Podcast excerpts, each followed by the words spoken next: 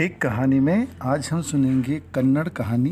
कन्नड़ भाषा की कहानी है व्रत राजकुमार और बोलने वाली गुड़िया। तो कहानी कुछ इस तरीके से है। एक राजा था, उसके एक बेटी थी, कोई बेटा नहीं था। एक साधु रोज उसके राजमहल पर भिक्षा मांगने आता था। उसका भिक्षा मांगने का तरीका बड़ा विचित्र था। भिक्षा मांगते समय वह कहता था तुम्हारा विवाह मुर्दे से होगा, बाबा को भिक्षा दो पुत्री। राजकुमारी सोच में पड़ जाती। ये ऐसी अशुभ बातें क्यों कहता है? लेकिन वो उसे चुपचाप भिक्षा देती बीते चली जाती। वो साधु बारह साल लगातार उसके द्वार पर आता रहा। कभी नागा नहीं किया। वो प्रतिदिन यही कहता कि तुम्हारा विवाह मुर्दे से होगा। एक दिन झरोखे में खड़े राजा ने साधु को ये कहते सुन लिया कि तुम्हारा विवाह मुर्दे से होगा। बाबा को भिक्षा दो पुत्री। वो नीचे आया और राजकुमारी से पूछा, ये क्या कह रहा था बेटी? राजकुमारी ने कहा बाबा, ये रोज़ यही कहता है कि तुम्हारा विवाह मुर्दे से होगा और भिक्षा लेकर चला जाता है, बारह साल से। मैं छोटी थी तभी से ये हमेशा यही कहता है। राजा के माथे पर बल पड़ गए। उसे डर था कि पापा की भविष्यवाणी सच होकर रहेगी। उसके एक ही तो संतान थी और उसका ऐसा भाग्य। उसने बड़े दुखी होकर के निर्णय लिया कि हमें ये राज्य छोड़ देना चाहिए। चलो कहीं यात्रा पर चलें। नौकरों को बुला करके उसने सारा ज़रूरी ज़रूरी सामान बांधा और सह परिवार यात्रा पर निकल गया। उधर पड़ोसी राज्य के राजकुमार को एक विचित्र रोग लगा और तमाम इलाज के बावजूद वो मर गया। लेकिन उसे देखकर ऐसा लगता था कि जैसे वो गहरी नींद में सो रहा है। ज्योतिषाचार्यों ने पंडितों ने कहा कि 12 साल के बाद उसमें फिर से प्राणों का संचार होगा तो राजा ने उसे गाड़ने की अनुमति नहीं दी। नगर के बाहर उसने एक हवेली बनाई और राजकुमार के शरीर को वहाँ रखवा दिया। हवेली के सिंह द्वार पर ताला लगाकर उसने लिखवाया, एक दिन ऐसी स्त्री यहाँ आएगी जिसने अपने पति के लिए भगवान की आराधना की होगी। केवल वही स्त्री इस हवेली में प्रवेश कर सकेगी। उसके हाथ लगते ही ये द्वार स्वतः खुल जाएगा। किसी और के लिए ये दरवाज़ा नहीं खुलेगा। अब इस घटना के कुछ दिनों के बाद में वो जो राजा और रानी थे, जिसकी बेटी को साधु ने कहा था कि उसकी शादी मुर्दे से होगी, वो सब वहाँ पहुँचे। भूख के मारे उन सबका बुरा हाल था। तो खाने की तैयारी होने लगी। इधर राजकुमारी टहलते हुए उस हवेली की तरफ़ चली गई। उसकी नज़र उसकी नज़र ताले पर पड़ी। ताला बहुत खूबसूरत और उम्दा बनावट का बना हुआ था। राजकुमारी ने जैसे उस ताले को छू करके देखा, उसका हाथ लगते ही ताले की कमानी अपनी जगह से हिली और दरवाज़ा खुल गया। वो अंदर गई। उसके अंदर कदम रखते दरवाज़ा वापस बंद हो गया। आगे एक के बाद एक बारह दरवाजे थे। हर दरवाज़ा उसका हाथ लगते ही खुल जाता और जैसे ही वो खुले दरवाजे से आगे बढ़ती, पीछे वाला दरवाज़ा खुद बंद हो जाता। हवेली के बीचों बीच पलंग पर उसने एक निष्प्राण आदमी को देखा, लगता था जैसे वह बहुत गहरी नींद में सोया हो। इससे पहले कि वह कुछ समझ पाती, वो सारे दरवाजे सोते ही बंद होते चले गए। आखिर में उसने अपने आप को उस मुर्दा देह के पास पाया। उसके आसपास स्वच्छ वस्त्र, रत्नजड़ित आभूषण और करीबन 12 साल का पूरा राशन रखा हुआ था। अनाज, दाल, मसाले, कपड़े, बर्तन, थालियाँ सब। राजकुमारी का सर चकराया, तभी उसे साधु बाबा का कहना याद आया। उसने सोचा कि मैं इससे बच नहीं सकती थी। उसका कहा, होकर रहेगा। उसने मृत चेहरे के, मृतक के चेहरे से चादर हटाई। चेहरा वैसे ही निर्जीव था जैसे किसी मुर्दे का होता है। अब उसने सोचा कि मैं क्या करूँ? उसको लगा कि मुझे शव के साथ यहाँ रहना पड़ेगा। कुछ तो करना चाहिए। उसने अपने आप से कहा और शव के पैरों पर मालिश करने लगी। तकरीबन बारह साल तक वह उसकी देखभाल करती रही और उसके पाँव की मालिश करती रही। अब वो जाती भी कहाँ? बाहर तो जा नहीं सकती थी तो रोज़ सुबह उठती, नहाती, खाना बनाती, शव की देखभाल करती और अपनी नियति के बारे में सोचती रहती। उधर जंगल में रानी ने कहा, खाना बन गया लेकिन राजकुमारी कहाँ गई? उसने राजा उसे ढूँढने गया, पर वो कहीं नज़र नहीं आई। थोड़ी देर बाद राजा ने हवेली में उसका चिल्लाना सुना। उसने आवाज़ दी कि, बेटी, अंदर क्या हो रहा है? तो बेटी ने अंदर से उनको सारी बात बताई। तो राजा ने कहा कि, बेटी, लगता है तुम्हारे भाग्य में यही लिखा था। जो बाबा ने कहा, वह होकर रहेगा, ताले खुल नहीं सकते। अब उसने सब तरफ़ से अंदर जाने की बहुत कोशिश की, पर जा नहीं पाया। लास्ट में थक हार करके उसने कहा कि, बेटा, हम चल जाएँगे, तुम्हें अपने भाग्य पर छोड़ने के लिए। हाँ हमारे पास कोई रास्ता नहीं है। तो सुबह वो जगह छोड़ के वहाँ से चले गए। धीरे धीरे समय बीतता रहा और लड़की के माँ बाप बुज़ुर्ग हो गए। इधर बंद हवेली में राजकुमारी रोज़ अपने उस मृत शरीर की पाँव की मालिश करती स्नान ध्यान करती, भगवान की पूजा करती। दस, तकरीबन दस साल बाद एक नट की बेटी उधर से आई।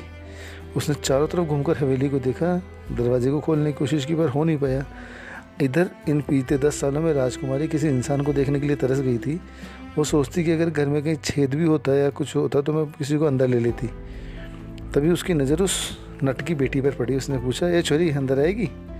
नट की लड़की ने बोला हाँ। राजकुमारी ने पूछा कि, देखो, तुम्हारे माँ बाप हैं। अगर कोई हो तो अंदर बताना क्योंकि वापस बाहर नहीं जा पाओगी। और अगर तुम्हारा घर में कोई नहीं हो तो अंदर आ जाओ। लड़की बेटी ने कहा, नहीं जी, मेरा कोई आगे पीछे नहीं है। तो लड़की राजकुमारी ने उसे खींच कर खिड़की में से अंदर ले लिया। नटनी की बेटी थी तो बड़ी लोचदार शरीर थी, वो जैसे तैसे अंदर घुस गई। राजकुमारी भी खुश हो गई कि चलो कोई तो साथी आया। दोनों बातचीत करते, दो साल निकल गए। अब इधर मृत राजकुमार के बारह साल पूरे होने वाले थे और उसके निर्जीव देह में प्राणों का संचार होने का समय नज़दीक आ गया था। एक दिन राजकुमारी ने नहाते हुए खिड़की के पास बैठकर, खिड़की के पास पेड़ पर बैठी सगुन चिड़िया की आवाज़ सुनी। वो कह रही थी कि बारह साल की अवधि समाप्त होने वाली है, अगर कोई चांदी की कटोरी में इस पेड़ की पत्तियों का रस लेकर मृत राजकुमार के मुँह में टपकाए तो वापस ज़िंदा हो जाए।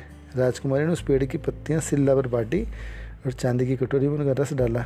कटोरी लेकर शव की तरफ़ बढ़ी, तभी उसके मन में विचार आया कि वो नहाते नहाते बीच में उठ गई थी तो पहले उसे नहाकर शरीर शुद्ध कर लेना चाहिए। उसके बाद वो भगवान की, शिव की पूजा करके राजकुमार के मुँह में पत्तियों का रस डाले।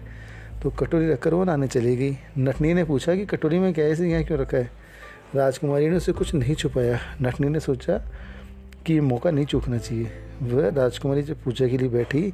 इतने में वो शव के पास चलेगी नटनी और उसके होठों को अलग करके उस मुँह में चांदी की कटोरी का रस डाल दिया। रस अंदर जाते राजकुमार ने आँखें खोल दी, जैसे नींद में से गया और शिव शिव शिव शिव कहता हुआ उठ बैठा।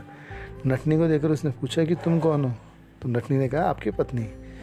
राजकुमार ने उसका बहुत आभार माना और उसे गले लगा लिया वो स्त्री जिसने पूरे बारह साल उसकी देखभाल की, वो पास के कमरे में बैठी पूजा करती रही। पूजा पूरी हुई, राजकुमारी कमरे से बाहर आई तो उसने उन दोनों को बहुत प्रेम से, अंतरंगता से बातें करते हुए देखा। उसने मन ही मन सोचा कि, हे भगवान, मैंने बारह साल तपस्या की, उसका यह अंत हुआ। निश्चित ही मेरे भाग में सुख नहीं लिखा। उसने सोचा और वो सेविका की तरह उनका काम करने लगी, जबकि राजकुमार और नटनी आमोद प्रमोद में लगे रहे। पर जो भी हो आखिर वो थी तो राजकुमारी उसने रानी की पेट से जन्म लिया था और राजकुमार की पत्नी बन बैठी थी।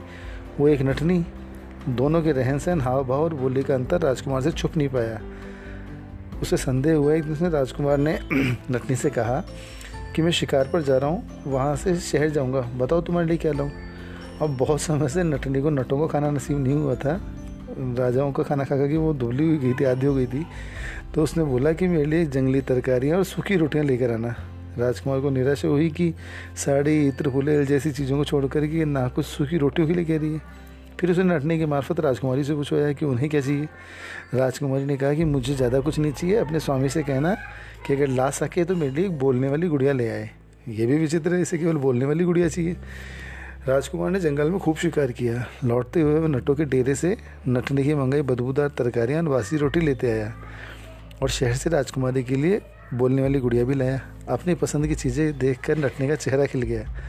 रात को सब खा पी कर सो गए तो अचानक बोलने वाली गुड़िया ने कहा, मुझे कोई कहानी सुनाओ। राजकुमारी ने बोला कि, कौन सी कहानी सुनाओ मेरा जीवन खुद एक कहानी है। गुड़िया ने मचलते हुए कहा तो वही सुनाओ। इस पर राजकुमारी ने उसे पूरा वृतांत सुनाया। जो कथा मैंने आपको सुनाई, उसकी एक भी बात उसने नहीं छोड़ी।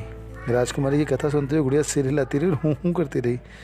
अगले कमरे में लेटे राजकुमार ने भी सारा वृतांत सुना। अंत में राजकुमारी ने कहा कि शिला पर चांदी की कटोरी रखकर मैं पूजा करने गई। मैं पूजा से वापस आती उससे पहले नटनी ने राजकुमार को रस पिला दिया। अब वो स्वामिनी है और मैं नौकरानी। कहानी का अंत सुनकर राजकुमार आपे से बाहर हो गया। बगल में सो रहे नटनी को खींच कर उसने बैंत मारी और हवेली से निकाल दिया। तुम मेरी पत्नी नहीं हो, नटों की छोरी हो। दूर हो जाओ मेरी आँखों से। वो चिल्लाया और राजकुमारी के पास गया। पूरे बारह बरस इतनी निष्ठा से उसकी देखभाल करने वाली को उसने सांत्वना दी, उसकी बातें और खिलखिलाहट रात भर हवेली में गूंजती रही। हवेली से बाहर की दुनिया में राजकुमार के माँ बाप एक एक करके दिन गिन रहे थे। बारह बरस पूरे हुए तो राजकुमार का हाल जानने के लिए हवेली पर आए। पूरा नगर उनके साथ था। उन्होंने देखा कि दरवाजे खुले पड़े हैं और हवेली के बीच वाले कमरे में राजकुमार और राजकुमारी बतिया रहे हैं और धीरे धीरे हंस रहे हैं। कृतज्ञ राजा और रानी ने बहू के चरण छुए और कहने लगे कि तुम्हारे पिछले जन्मों की पुन्नाई और इस जन्म की तपस्या के प्रताप से हमारा बेटा फिर जीवित हो गया। उसका मुख ऐसे खिला हुआ है जैसे रात भर सो के उठा हो। इसका श्रेय तुम्हारी तपस्या को है बेटी। बेटा और बहू को राजमहल ले गए। उनके विवाह के दिन नगर को फूलों और दीपमालाओं से सजाया गया। इस मांगलिक अवसर पर उन्होंने बहू के माता पिता को भी बुलाया। वे काफ़ी वृद्ध और दुर्बल हो गए थे। उनकी आँखें बेनौलों जैसी हो गई थी और माटी की काया माटी में मिलने की तैयारी कर रही थी। पर ये शुभ समाचार सुनकर के उन्हें जैसे नया जीवन मिल गया। बेटी को देखने और उसकी शादी में शामिल होने के लिए वे तुरंत ही अदेर चल पड़े।